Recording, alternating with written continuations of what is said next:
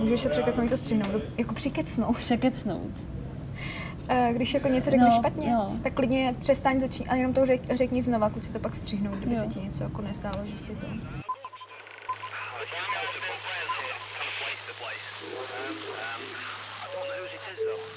Vítám vás u podcastu On Air. Mým dnešním hostem je Monika Benešová, autorka knihy Moje pacifická hřebenovka, holka z Nového města na Moravě. Ahoj Moni. Ahoj. Jak se ti daří? Máš se dobře? Mám se skvěle, mám se skvěle. Pracuješ na nějakých nových projektech, takže trošičku. Uh, na takovém svém uh, novinářském projektu je to moje velká radost, moje velké dítě, ale spousta radostí a starostí s ním teda, no, je to zatím v plínkách. Jasně. No pojďme úplně na začátek, eh, vlastně k pacifický hřebenovce. A jak eh, ty vlastně sama o sobě píšeš, tak si splnila eh, tím, že si šla pacifickou hřebenovku sen. Mhm. Ušla si trasu delší nějak 4200 kilometrů a je to jedna eh, z nejtěžších tras na světě, píše se to aspoň. Uh, mohla by si posluchačům blíže přiblížit, co je vlastně pacifická hřebenovka? Uh, Pacifická hřebenovka je trasa, kde se jde pěšky. Ano. z, z Mexika do Kanady uh, přes tři státy, Kalifornii, Oregon a Washington. Má teda zhruba 4200 kilometrů, něco malinko přes. Já jsem se několikrát ztratila, takže si myslím, že jsem ušla víc. Uh, jde se přes poušť, přes hory, všechny roční období, v podstatě se týká počasí a jde se to hlavně i mimo lidi, takže dost jako v divočině a člověk tam mm, jako je v americké divočině, takže zvířata spí se v divočině, jí se v divočině, Všechno v divočině. chodí se na záchod divočině. Mně se líbí, že ty máš, Moni, na Instagramu skvělou přezdívku, jestli můžeš prozradit posluchačům. Eh, Hlavně se z toho neposrat. Což tak nějak vystihuje. I potom, k čemu se dostaneme. A to je, že si teda tu cestu měla spojenou i s nějakou životní situací, s nějakou nemocí, ale k tomu se ještě dostaneme. A jak dlouho si trasu šla? Já jsem šla pět měsíců a šest dní. A to je jako takový průměr, nebo jak dlouhý lidi za dlouhý absolvují? Je tam nějaký průměr? Uh, znám lidi, co to šli i čtyři měsíce. Vlastně znám člověka, co to šel dva, ale ten teda běžel.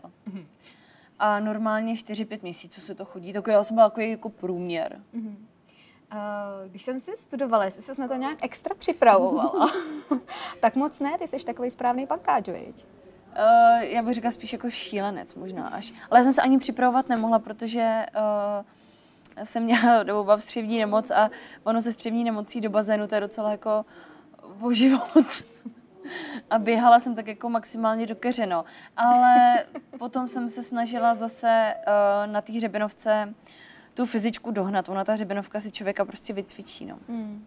Ty jsi ale uh, nešla, nebo takhle, ten trail byl teda už delší samozřejmě cesta, jako to úplně jiný level, než je uh, Camino do Santiago de Compostela. Mhm. To si předtím absolvovala. To jsem předtím absolvovala, ale s touhle trasou upřímně si přiznám, má Camino spojený jen to, že se jde pěšky. Tam ten terén je úplně jiný, uh, jde se třeba i vedle silnice, je tam spousta lidí, spí každý den jako možnost spát někde v hostelech nebo v těch alberge, což jsou ubytovny pro poutníky, ale jde se pěšky, to je fakt. Santiago je taková dobrá první zkušenost, jak si vlastně zažít vůbec tu delší chůzi, jako při- přijít vůbec na to, co to je jít uh, x dní v kuse. Já jsem třeba po třech dnech Santiago úplně trpěla, bolely mě nohy, bolely mě prostě kolena. Uh, tak to byla taková dobrá první zkouška ohněm, ne, pro tebe? Uh, Byla. Tam člověk opravdu zjistí, že ty nohy bolejí, že má puchýře, že opravdu to přehnal třeba s baťohem, že je moc těžký, uh, že vlastně v podstatě nic nepotřebuje, protože uh, jeden malý baťoh mi stačí na měsíc. No a já jsem to samozřejmě přehnala s batohem i na hřebenovce, protože jsem neupoučitelná. Ty nohy mě začaly bolet hrozně jako brzo, asi po hodině chůze, což byla úplná katastrofa. No a člověk ale pak jde dál, protože jako řeší jiný problémy a přestane si toho všímat, protože ta bolest, ta psychická je mnohem větší. Hmm, to ty si vlastně zmiňovala, že to ani není tak o té fyzické přípravě nebo o té- fyzičce jako o hlavě. Uh, ještě než se dostaneme k samotnému treku, tak mě ještě furt zajímá ta příprava. Připravovala ses na tohle nějak psychicky, radila ses, nebo jsi si nějak zkoušela být sama, nebo já nevím. No, já jsem hodně dbala na vybavení, protože na tu trasu je potřeba mít opravdu kvalitní vybavení, třeba i péřové. A já jsem v tom nebyla vůbec kovaná, neměla jsem zkušenosti, takže hodně jsem se radila s Petrem Koskem, který to byl vlastně první Čech, co prošel uh, hřebenovku. A s dalšíma lidma, co třeba šli hřebenovkou, mi dali nějaké zkušenosti. a uh, hodně je tam byrokracie, takže potřeba výzum, letenky, povolení pro vstup na, uh, na trail od asociace, povolení pro přestup z Ameriky do Kanady a být jako v povolení mít jako aby člověk mohl být v Kanadě. Mm. Takže tam bylo docela dost papíru, mi to zabralo asi půl roku. Uh, já jsem se ještě dočetla, že ty jsi absolvovala pobyt ve tmě. Jo, jo tak. No to absolvovala, týden jsem tam vydržela a upřímně řeknu, že to byla jedna z takových možná i dobrých příprav na tu hřebenovku, protože já jsem se tam trochu jako vyzkoušela, jak být sama, no. Ale stejně potom být sama jako na hřebenovce bylo ještě něčím jiným trochu. Hmm. Kde jsi absolvovala ten pobyt? Bylo to tady kousíček eh, za Prahou. Hmm. A pocity potom? Po pobytu? Hmm. No mě hlavně začaly hrozně pálet oči, protože člověk, eh, jak sedm dní civí jako do tmy, tak eh, pak se vlastně jsem ven šla za svítání a, a to bylo to bylo docela drsný, no, jak člověk vidí zase to světlo, vidí si na ruce. A co mě hrozně moc zaujalo na tom, na tom pobytu ve tmě, bylo, že mě úplně jinak jako chutnalo jídlo. Já jsem se dokázala mnohem víc vychutnat. Víc jsem vnímala třeba, jak chutná chleba. Já jsem si tam zamilovala chuť chleba. No, ale tím se, počkej, to, takže bezlepkový, ale protože... Jo, jo, jo, jo, jo to, bylo be, to bylo bezlepkový tam, no. Tím se dostáváme teda k tomu, jestli by si mohla upřesnit, co ty si měla za potíže zdravotní, když si vyrážela, nebo máš teda pořád, já vlastně nevím, jak, jaký je teď aktuální stav. No, uh, já mám střevní problém, no, střevní problém, rozstřevní problém, rozstřevní nemoc. Já mám celiaky, uh, alergii na mlíko, na soju, na vajíčka i na oříšky. Takže já mám tak jako kompletní diagnózu v sobě. A tenkrát v té tmě, um, já jsem jedla začala jíst pravidelně. Mm-hmm. A uh, opravdu ty bezlepkové věci a takový ty dietní, co, co mi umožňovala dieta a ten zdravotní stav se tam i jako zlepšil.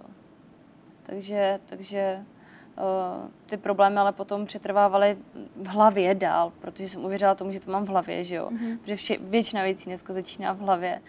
A uh, člověk se pak bojí ven jít, když prostě uh, si představte, že máte střevní chřipku a s tím žijete v Praze a máte třeba půl hodiny dojíždět do práce metrem a od té doby, co se vám začne chtít na záchod, máte pět vteřin na to doběhnout na ten záchod. Uh, prášky nepomáhají, jste třeba v metru, tak to je potom jako docela oříšek. Takže ty jsi to měla takhle hodně intenzivní v podstatě jako jak, probíhá, jak probíhala tady ta tvoje alergie, nemoc? Uh, každý den si prostě běhala na záchod, kolikrát, 20krát denně? No, no, no, no, no, protože na začátku samozřejmě ona ta diagnoza střev vůbec není jednoduchá dneska. Uh, těma problémama trpí strašně moc lidí, je to životosprávou, je to spěchem, je to stresem, že jo. Stejně jsem to měla i já. No a tímhle tím v podstatě um, já jsem začala ty střevní problémy mít opravdu takový, že člověk jako nemůže se vzdálit z domu. Hmm. Nemůže se vzdálet z toho záchodu, protože opravdu má spálo vteřin na to doběhnout.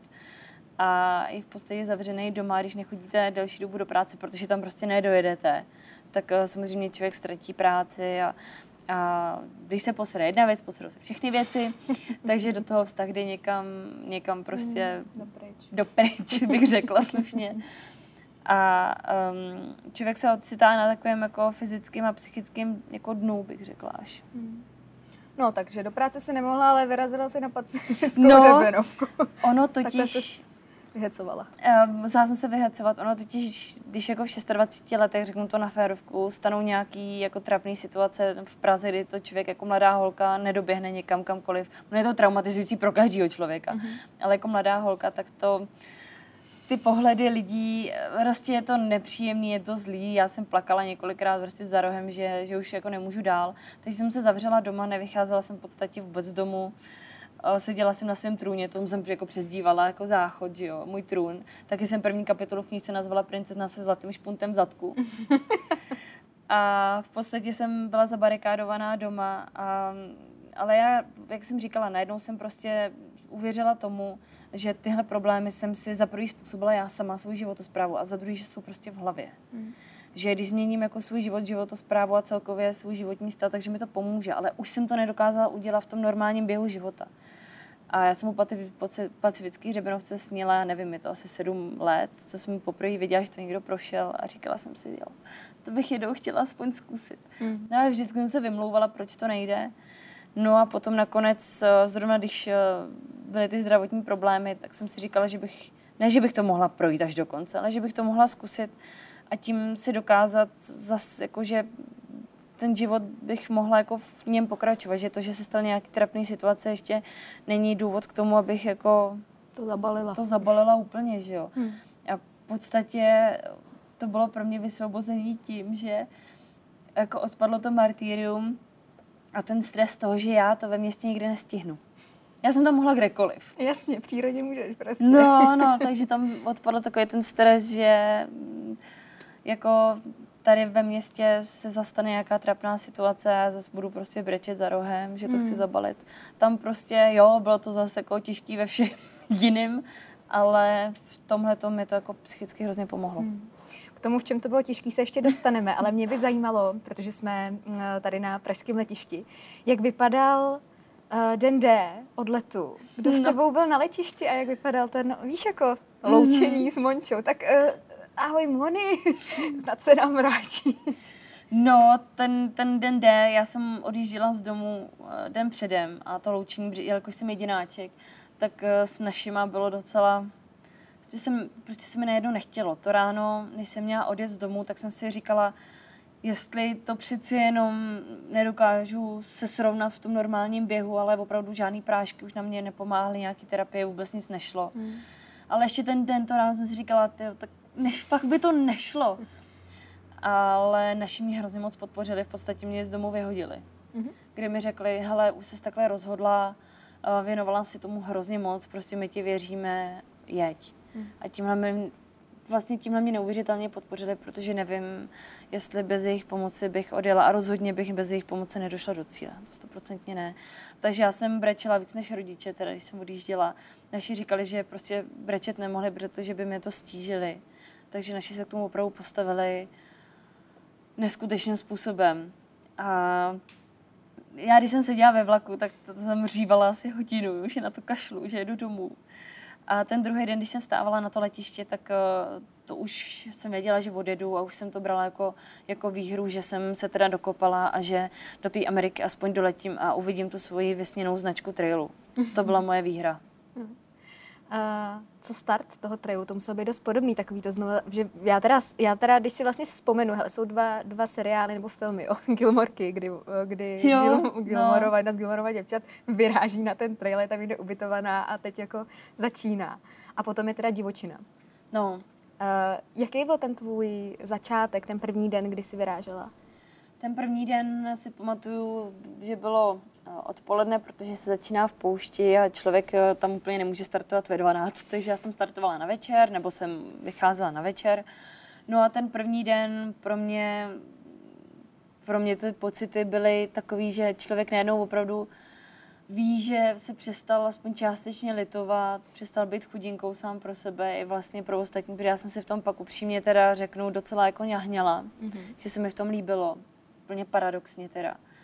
A uh, jako, že jsem přestala jenom o té změně fakt mluvit, že něco chci, ale že jsem pro to něco i udělala a že jsem i přesto, že mi třeba doktoři říkali, že nemám nejmenší šanci, protože jsem nemocná a nikdo moc nevěřil tomu, že tam odjedu, na to, že to dojdu. Takže já jsem se nedala, postavila jsem se tomu a opravdu odjela. No a v té chvíli jsem sama pro sebe tak jako vyhrála. Byl to ohňostroj emocí, ale byl ohňostroj i smutku toho, že tohle nevidí naši. Mm-hmm. Mně se hrozně začalo stejskat po rodičích. A, um, ale říkala jsem si tak a teď, teď jsem teda pro sebe vyhrála a teď jenom půjdu dál a uvidím. Ale pro mě to bylo docela náročný, protože uh, já jsem kolem sebe viděla ty nabušený chlapy, co mají ty tricáky, bicáky. To mají to nejlepší vybavení, já měla prostě nejhorší skoro a říkám, ty a co mám jako já? Prostě průjem, že já nemám žádný svaly, já nemám žádnou sílu, nemám prostě nic. No, všichni mě předbíhali, to jako ten začátek byl opravdu hodně krušný, no. Takže i ta fyzička se projevila asi, že si nemohla vůbec ujít to, co třeba ostatní? Ne. Uh, já jsem, no, nemohla jsem ujít skoro nic, ale já to zpětně beru jako dobrou věc, protože na tom trailu je opravdu na začátku potřeba to nepřepálit. Mm-hmm. Spousta lidí si dá 30 kiláků, 40, tohle já si dala 5, protože jsem víc nemohla. A pak jsem si šla hajnout ale bylo to psychicky náročné v tom, jak mě všichni předbíhali a jak jsem viděla, jak mají všichni sílu, já jsem neměla nic a spoustu jako v noci jsem tam proplakala, protože samozřejmě mě ty puchýře se začaly tvořit trochu dřív než ostatním, protože ty lidi opravdu měli za sebou spoustu trailů, měli ty nohy stvrdlý, já měla měkoučky z koberečku doma. Takže mi si ty puchýře začaly dělat dost ve velkým, tam to bolelo, navíc se mi zhoršil ještě teda stav mm-hmm. střevní, protože jsem musela začít uh, jíst jídlo s alergenama protože to bylo zase nejlehčí, to jsem úplně nemohla stahat nějakou konzervu, že jo, nebo, nebo něco, takže tam byly alergeny, takže trochu jsem ten můj stav zase zhoršil a bylo psychicky náročný to i v tom, že já jsem věřila, že ta hřebenovka, ne, že mě uzdraví, ale že mi nějak jako pomůže a najednou se na začátku ten stav jako zhoršil ještě. Mm-hmm. Takže tam jsem musela uh, dost zatnout zuby a jako opravdu se zastavit a, a věřit tomu, co já jsem cítila. Hmm. Prostě, mm. věřit sama sobě. No. A teď, když si uh, Moni zmínila to jídlo, to mě hrozně zajímá, protože ty hmm. jsi měla tady ty uh, teda potíže a uh, víme teda, obsah batohu asi nemůže být moc, nemůžeš mít sebou nic jako extra těžkého, ale tak co jsi sebou teda měla za jídlo, nebo jak jsi to řešila, nebo? No, obsah nemohl být úplně těžký. Uh, kdybych já řekla všechno, co jsem tam měla, já jsem tam měla samozřejmě šminky, že jsem si ženská, která chtěla dobře vypadat pro medvědy, takže jsem Zmizely si... šminky někde po cestě? Já jsem je vypotřebovala, to já jsem je potřebovala, no jistě. jako make-upy, make-up jeden, teda zase nepřeháním, řasím kurtěnku, eh, krém na oči proti vrázkám a proti dehydrataci. to jsi měla všechno. No a dokonce já jsem byla tenkrát čerstvě po rozchodu a říkám, a na se vrátím z Ameriky vdaná. Takže jsem si vzala i krátký šaty, kdyby se mě někdo chtěl vzít, abych se mohla teda, mohla teda rovnou jako vdát. Mm-hmm. A, takže já jsem opravdu měla jako strašný baťoch, strašnou krosnu na zádech. No a co se týká jídla, tak uh, tam se to hodně řeší třeba kuskusem, uh, těstoviny, dokonce v Americe uh, jsou firmy, které vyrábí vyložení na, tra- na tyhle ty traily, prostě jídlo v takovém sáčku, uh, který má třeba tisíc kalorií, dá se to na oběd a člověk pak má opravdu sílu jít dál. Mm. Je to taková změna, protože furt člověk nejí tu rýži prostě. No. Jasně. No. A tam se uh, dokonce nějak doplňují průběžně, nebo posílají se tam ty balíčky, viď? Jak to funguje? Na nějakých checkpointech se to no, dá domluvit? Nebo... To je jako z divočiny, že jo, asi. No, mm. jasně. Uh, dneska tam funguje tak, že ty lidi někteří ty balíčky ještě stále posílají, ale je to docela risk, protože člověk neví, kam až dojde, může to být vyhozený peníze za prvý a za druhý to, co vám chutná na začátku, vám zaručeně nebude chutnat po třech měsících. Jo, takže uh, pak jsou tam takový hiker boxy, uh, což uh, když nějaký hiker tam přijde a opravdu má zbytek jídla, co už opravdu nebude jíst, protože mu to nechutná, tak to dá do hiker boxu. Přijdou jiní hikeri, to si vezmou a zase tam jako takhle něco vymění. Je to zdarma. Takže když vlastně některý hiker si pošle za tři měsíce balíček, dojde tam a už opravdu to jídlo nemůže ani vidět tohle, tak to dá do hiker boxu. Přijdu například já, a dost ušetřím, ale pak samozřejmě zase tam něco dám já. Jasně, jasně. Ale ty jsi měla i možnost sejít si vlastně případně eh, k jasně. silnici, stopnout si auto, dojet si do města. Um, když dojdou zásoby, tak je potřeba mít plán uh, tu cestu z si najít na parkovišti a do města si dostopovat. A někdo si právě do těch měst posílá balíčky. Já jsem volila to, že jsem si tam radši šla nakoupit a, a koupila jsem si zrovna to, na co jsem měla chuť. Balíčka jsem se, balíček jsem si posílala asi teda dvakrát, kdy jsem věděla, že tam jsou jenom benzínky, ale i tam by se dalo nějakým způsobem prostě do zásoby, ten by to bylo dražší. Teda. Mm-hmm. Uh, když se vrátíme k tomu batohu, tak mě zajímá vybavení. Jak vypadalo tvoje vybavení na cestu? Uh, no, uh, já jsem hlavně dávala důraz, protože jsem docela zmrzlina, tak uh, na dobrý spacák, péřovej teda. Mm.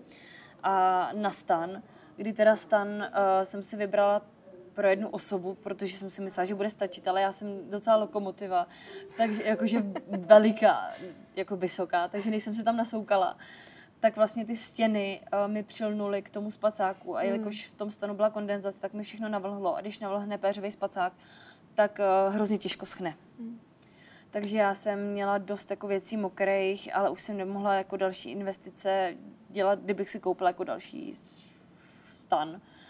Jinak jsem si nechala šít uh, baťoch v Americe bez zkoušení, což byl teda obrovský risk. Blbě jsem se samozřejmě změřila, protože jsem levá a přišel mi baťoch jak na třímetrovýho chlapa, ale byl červený, takže se mi aspoň ta barva splnila. Nicméně i s ním jsem došla poslední, před posledníma tisíci kilometrama mi spadl do krbu. jak se to stalo? protože jsem prostě byla v kavárně a ten baťoch jsem tam opřela. Před krbem. Před krbem samozřejmě. Nějak mi nedošlo, že se může například převážit. Baťoch se převážil, já jsem si všimla, až se z něj kouřilo. Takže mi vlastně zhořel celý vršek. Naštěstí mi teda nezhořelo nic dalšího z vybavení, ale ten vršek, co se ruloval, tak to celý zhořelo, takže jsem to tam s panem řidičem autobusu uh, tejpovačkou tejpovala, ale vydržela, došla jsem s ním až do cíle, mám ho doma na památku, takže baťuk jsem si nechala šít, uh, je dobrý mít nepromokavý věci, nepromokavý kalhoty. Já jsem chtěla být ženská, takže jsem si koupila nepromokavou sukni. Uh, měla, výho- měla jedinou nevýhodu promokla. Takže nepromokavý věci a uh, dobrou teda nepromokavou bundu, uh, dobrý ponožky a dobrý boty. Hmm. To je základ mít asi dobrý boty. Ty jsi šla Moni v běžeckých botách. Já jsem šla v běžeckých botách, ale tam chodí všichni v běžeckých mm-hmm. botách v téhle značce. A já jsem um, prohňápla čtyři, čtyři boty mm-hmm. a mě se o čtyři čísla roztahla noha. To jsem četla. Já jsem si byla nešťastná, že máš vošklivý prsty. No voškl, hlavně veliký, že jo. Já jsem odjížděla ze 40, vrátila, vrátila jsem se ze 44 a říkám si, co kdyby se našel ten pravý chlap a já jsem no fusakle, že jo, ten chlap musí zaručeně zdrnout, protože já měla místo nohy opravdu lopatu. Ale naštěstí to všechno zmrsklo. Takže už máš se 40. Mám jedna čtyřicítku teda. Jo. Mám mm. jedna čtyřicítku, ale už ne tu čtyřicítku. Ale tenkrát opravdu jsem měla hnátu, jak, jak prostě jak to bylo neskutečné. A ty boty si teda průběžně objednávala, když už si věděla, že už budou poslední minuty, tak si, tak si to, tak si si prostě objednala. No, no, no, normálně jsem si, uh, když se začaly trhat, tak do dalšího města, kde jsem věděla, že budu mít zastávku, jsem si našla, kam se dají poslat balíčky hmm. uh, v takové offline aplikaci, která je pro hikery, Cardhook. A tam jsem vlastně vždycky o číslo větší jsem si nechala tu botu poslat a za celou tu dobu jsem nezměnila značku a byly teda úplně super. Hmm. Eh, když jsme vlastně u toho jako internetu nebo možnosti vůbec něco si objednat, ty jsi sebou měla chytrý telefon? A... Měla jsem sebou uh, chytrý telefon, který jsem rozsedla, druhý jsem rozlehla, do třetího jsem dala čaj, takže jsem měla sebou tři chytrý telefony. A uh, všechny jsem mi donesla domů, což je asi dalších jako zátěž, že jo. A uh, tam jsem na to teda i fotila a měla jsem tam koupenou americkou datovou SIM kartu. Mm-hmm. Ale já jsem se snažila ten internet opravdu nechodit, abych se jako odprostila od nějakých sociálních sítí, takže občas jsem dávala našim vědět uh, na Skypeu, že žiju, nebo když jsem potřebovala vědět stav ohledně požáru, uh, nebo nějaká další třeba jako událost, co se na tom trailu stala. Mm-hmm. Tak třeba počasí. Když takhle zmiňuješ, eh, kolik si nakoupila bot a mobilů, tak nakolik je celá ta cesta vlastně vyšla? Máš, nějakou, máš nějaký součet?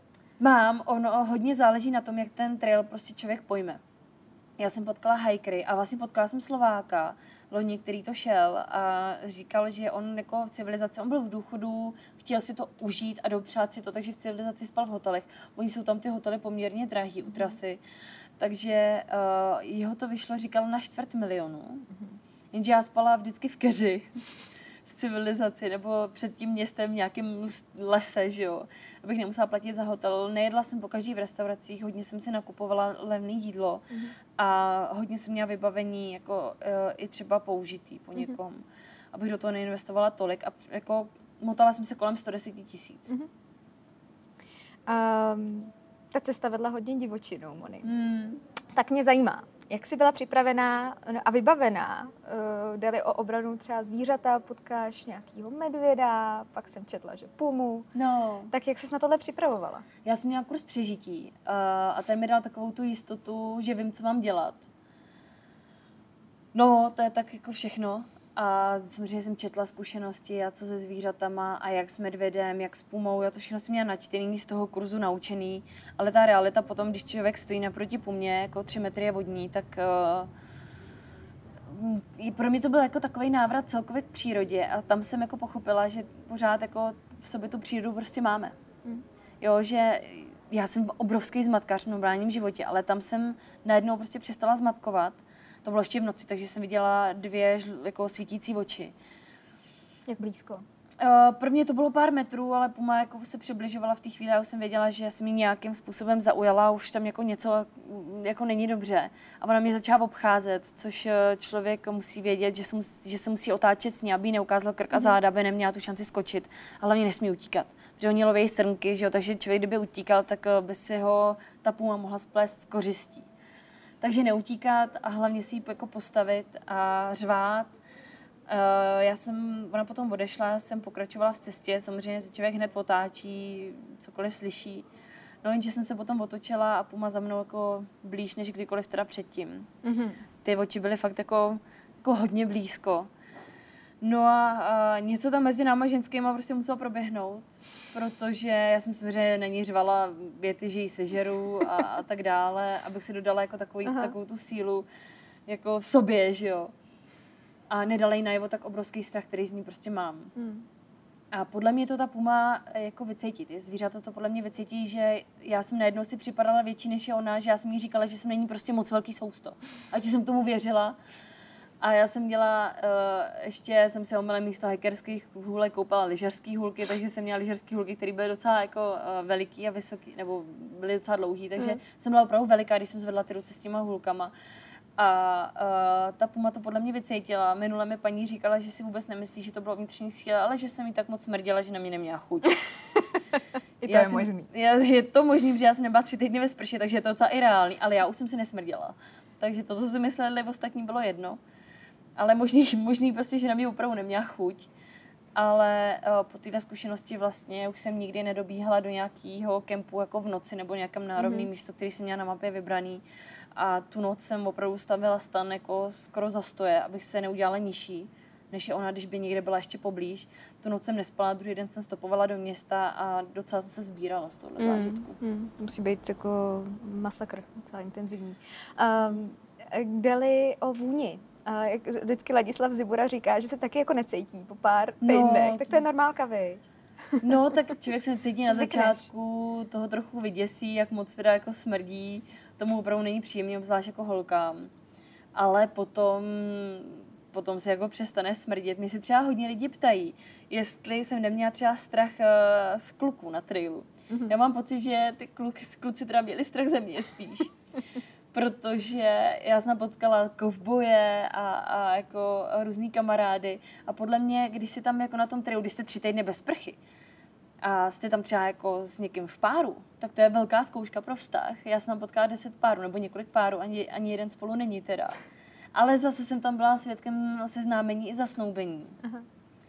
Podle mě, když si tam ty jako lidi na tom triu zavoněj, takže to opravdu láska na celý vždycky. život. To už je prostě navždycky. Ty lidi tam po sobě zjistí všechno. Jasně.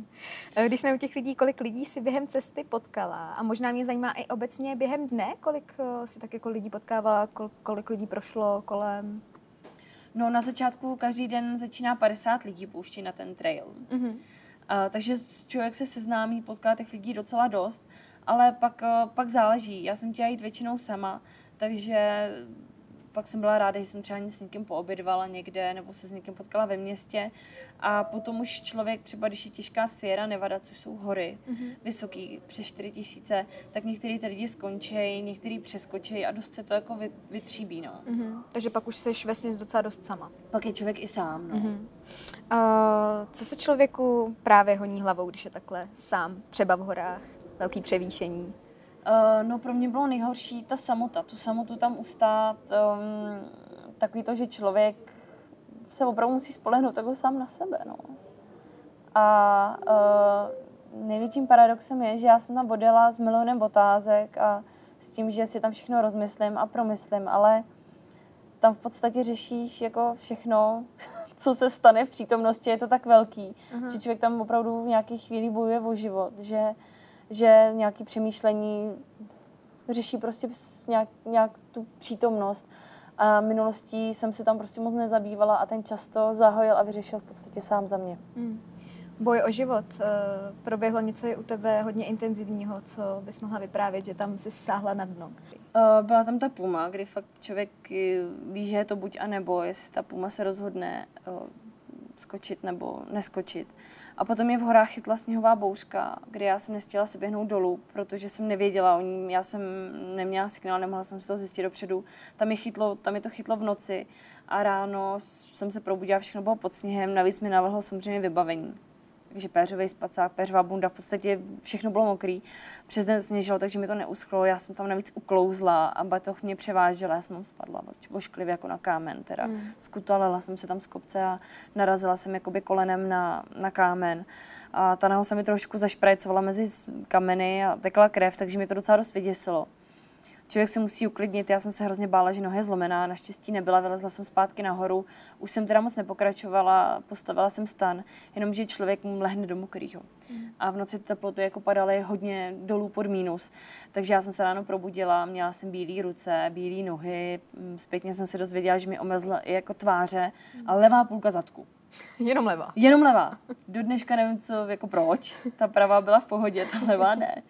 No a ty čtyři dny, ty byly docela náročný. Já jsem byla od civilizace čtyři až pět dnů a s rozbitým kolenem, který teda přes noc neskutečně zatuhlo a s omrzlinama.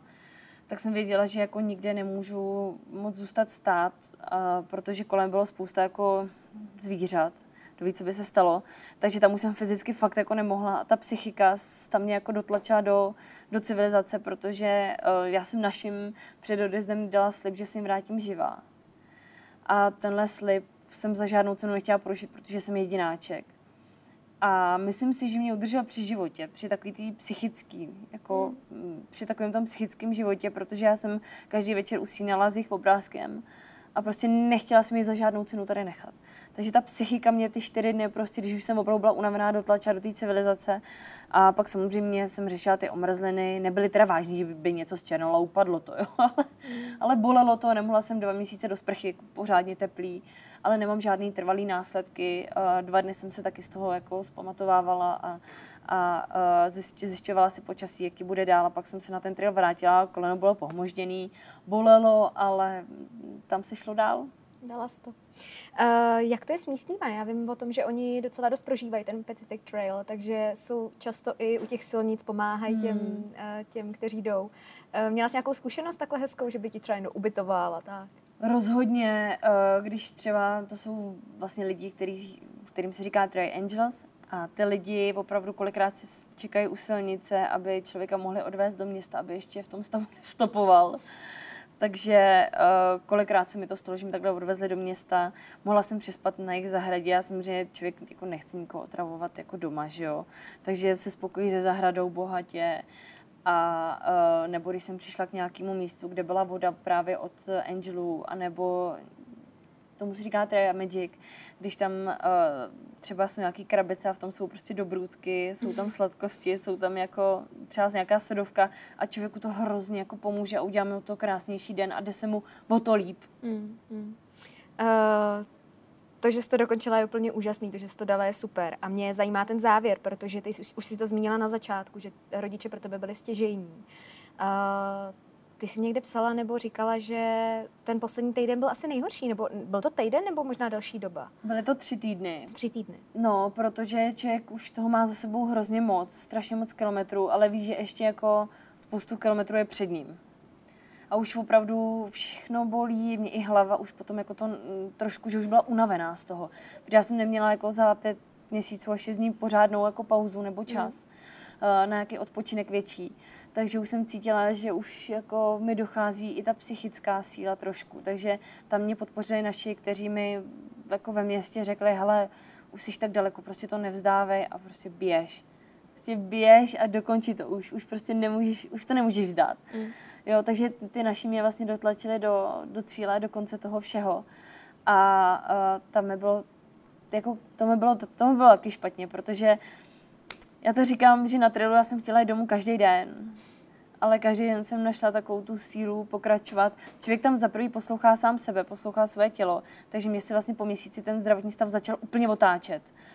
A uh, jak jsem začala jíst pravidelně, přestala se nervovat, že jo, a začala jsem opravdu poslouchat to tělo, když má hlad, tak sednu a jdu jíst okamžitě. Ne, že vydržím dvě hodinky. Ne, okamžitě jsem sedla a začala jíst a to tělo začalo poslouchat i mě, mm. Jo, na poplátku. Takže uh, mě to hrozně hnalo dál, že to, čemu jsem tolik věřila, že se najednou začalo plnit. A s tím se vlastně došla i do cíle, kdy jsem o tom stila celých pět měsíců o posteli, o, o sprši, ale když jsem došla do toho cíle, tak jsem byla poměrně jako nešťastná. Aha. Hmm. Nechtěla si končit? No, mně docházelo, že jedna hodně speciální doba v mém životě končí. A upřímně jsem se bála, co bude, protože já jsem žila v Praze, tady všichni spěcháte hrozně moc. A uh, tady, kam se člověk hne, tak je hodně lidí. Takže bála jsem se, co bude, protože jsem žila tady a pracovala jsem tady, ale věděla jsem, že to byla jenom taková jako přetvářka pro mě, že já jsem holka z malého města od Slivovice, od utopenců, od tlačinky, který jsem konečně mohla jíst. A po trailu, takže jsem se vlastně vrátila zpátky domů a do Prahy jezdím ráda, ale na návštěvu. Uh-huh. Ještě než uzavřeme to, co ti cesta dala, tak mě ještě zajímá jedna věc. Ty jsi to nevzdala, ale uh, dali o počty, tak uh, jsem si našla, že 330 lidí ročně vyrazí a dokončí to jenom 180. No, to už dneska úplně neplatí. Ono, totiž po filmu Divočina tak eh, se z toho stal jako takový boom a lidi tam chodí opravdu hodně. Říká se, že dneska startuje 7-8 tisíc. Fakt jo. No, každý rok počet. a že prý to dokončí přibližně desetina. Jak kdy. Mm-hmm. Někdy to může být víc, někdy míň záleží, ale že třeba tisícovka hmm. z toho to končí. No. Uh, potkala jsi po cestě někoho, kdo by pak teda řekl, hele, sorry, já to nedávám, končím. A pak, jako, že jste se znali osobně? Jo, jasně. Tam je totiž velký problém ten, ten že když vy přijdete do civilizace, a uh, vidíte tam to pohodlí, ty lidi, kteří jsou třeba na kafíčku spolu a vy tam jste s baťohem, který Smrdíte. vám spadl do krbu, vy smrdíte strašně, strašně moc tím lidem. A navíc nemáte nic. Jo, jste tam opravdu bez domova tom městě, tak je hrozně těžký tomuhle pohodlí nepo, jako nepodlehnout a vrátit se do trailu úplně mimo jakýkoliv pohodlí. Jo, spousta lidí tomu podlehne, odjede domů, ale za měsíc mi třeba psali, hele, já chci prostě zpátky, mm. ale už to časově prostě nedávám. Mm. Jo, že tomuhle odolat bylo jako hrozně těžký, no. Takže mě tam jako hodně končili kamarádi, když jsme byli ve městě, tak mi říkali, hele, já, já mám prostě dost a jdu. Ne, že by to vzdali silama, ale prostě cítili, že chtějí prostě hrozně moc domů, mm. anebo že to, co už jim prostě stačí, už dál mm. nepotřebovali. Že tam našli to, co chtěli. No, že tam našli to, co chtěli a už prostě dál nepotřebovali jít. Proto já říkám, že i cesta je cíl a že vůbec není uh, jako takový stěžený a rozhodující, kdo z nás došel do cíle, protože už jen to, že člověk si připustí něco a rozhodne se, že není v životě spokojený a šťastný a chce změnit něco a rozhodne se k obrovskému kroku, prostě odejít do divočiny, tak uh, už to je prostě to pravý vítězství. Mm. No. Hmm. Co tě ta cesta naučila, Moni? Naučila mě to, že úplně nejtěžší uh, je vždycky na začátku, je to rozhodnutí. Rozhodnutí opravdu, že člověk něco změní a, a třeba opustí tu svoji jistotu, nějakou tu svoji, jak se dneska říká, komfortní zónu, že jo. Takže ji prostě opustí a jde, jde prostě pryč z toho a naučila mě to. Já jsem potkala spoustu lidí s mnohem trendějším osudem, než mám já. Mm-hmm. Takže mi to dalo takový jako trochu nadhled, že já mám vlastně nádherný život, protože já se vlastně jenom poseru prostě, no. tak to je krásný nás. no, takže, takže uh, proto vlastně uh, ten Instagram hlavně se z toho neposrat. A uh, pro, mě, pro mě ta cesta, mě to neuzdravilo, to zase bych lhala ale uh, doktoři mi řekli, že moje zdravotní problémy jsou o 80% lepší. A prostě pro mě je to, já jsem za to dostala i takovou medaili a pro mě je to důkaz, ten trail a ta medaile, že možný je fakt jako všechno, že i když nikdo tomu člověku pomalu nebude věřit, tak hmm. důležitý je, aby ten člověk se dneska zastavil a poslechl si, co jako skutečně třeba chce, protože možný je fakt všechno a člověk by si měl věřit sám sobě, měl by být šťastný. A kdo má střední problémy, měl by o nich mluvit víc. protože je potřeba, aby se to dostalo i do restaurací, aby když tam člověk dojde a není zákazník, tak aby ho nevyhodili, že jo? protože pak se může stát katastrofa. Moni, chystáš se brzo na nějakou další cestu? Já teď eh, rozjíždím ten svůj vlastní eh, nový projekt, eh, hned po novém roce teda startuje. Takže pro mě je to obrovský dobrodružství, protože chystám se s žurnalistikou tady v Česku něco maličko udělat, protože um, protože prostě se uvidí. A jí, mimo jiné jí máš vystudovanou. Mám ji teda vystudovanou, tak uh, uvidíme, jak se mi to povede, co a jak. A uh, když člověk takhle načichne k přírodě, tak uh, už se do ní hrozně rád vrací a já samozřejmě plánuju já mám spoustu snů prostě a, a uvidíme a věřím tomu, že se třeba splnějí.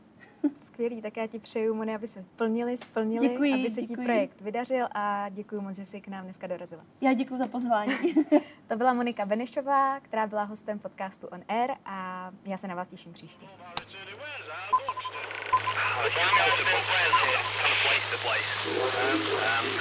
don't know whose it is though.